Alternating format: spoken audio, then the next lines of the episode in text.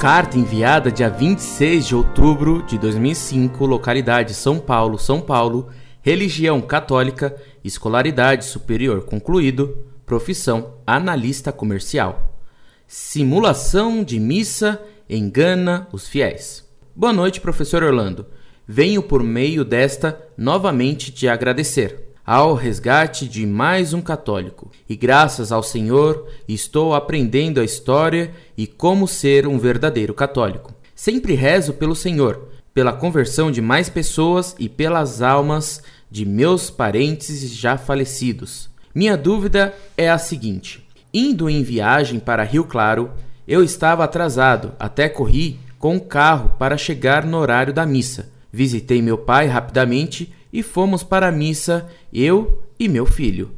Missa na igreja de São Benedito, em Rio Claro, São Paulo.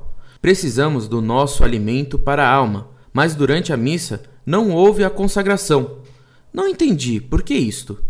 Mas houveram a entrega da hóstia. Será que ela estava consagrada? Após a missa, perguntei a um fiel por que não houve a consagração. Ele me respondeu que o padre já havia deixado as hóstias consagradas. Mas quem celebrou a missa então? O fiel me respondeu que foi o diácono. É possível isto, professor? Fiquei muito triste. Pessoas de minha cidade natal estão sendo enganadas? Salve Nossa Senhora, Mãe de Deus e Nossa Mãe. Muito prezado, salve Maria. Muito obrigado por suas orações. Que Deus lhe pague e o ajude sempre. O que você me conta é incrível. Isso não é missa. No fundo, é uma simulação.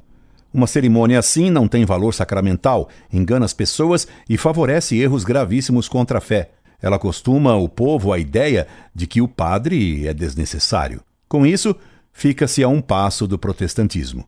Recomendo-lhe que não assista uma cerimônia desse tipo. Um abraço. Incorde Jesus Semper, Orlando Fedeli.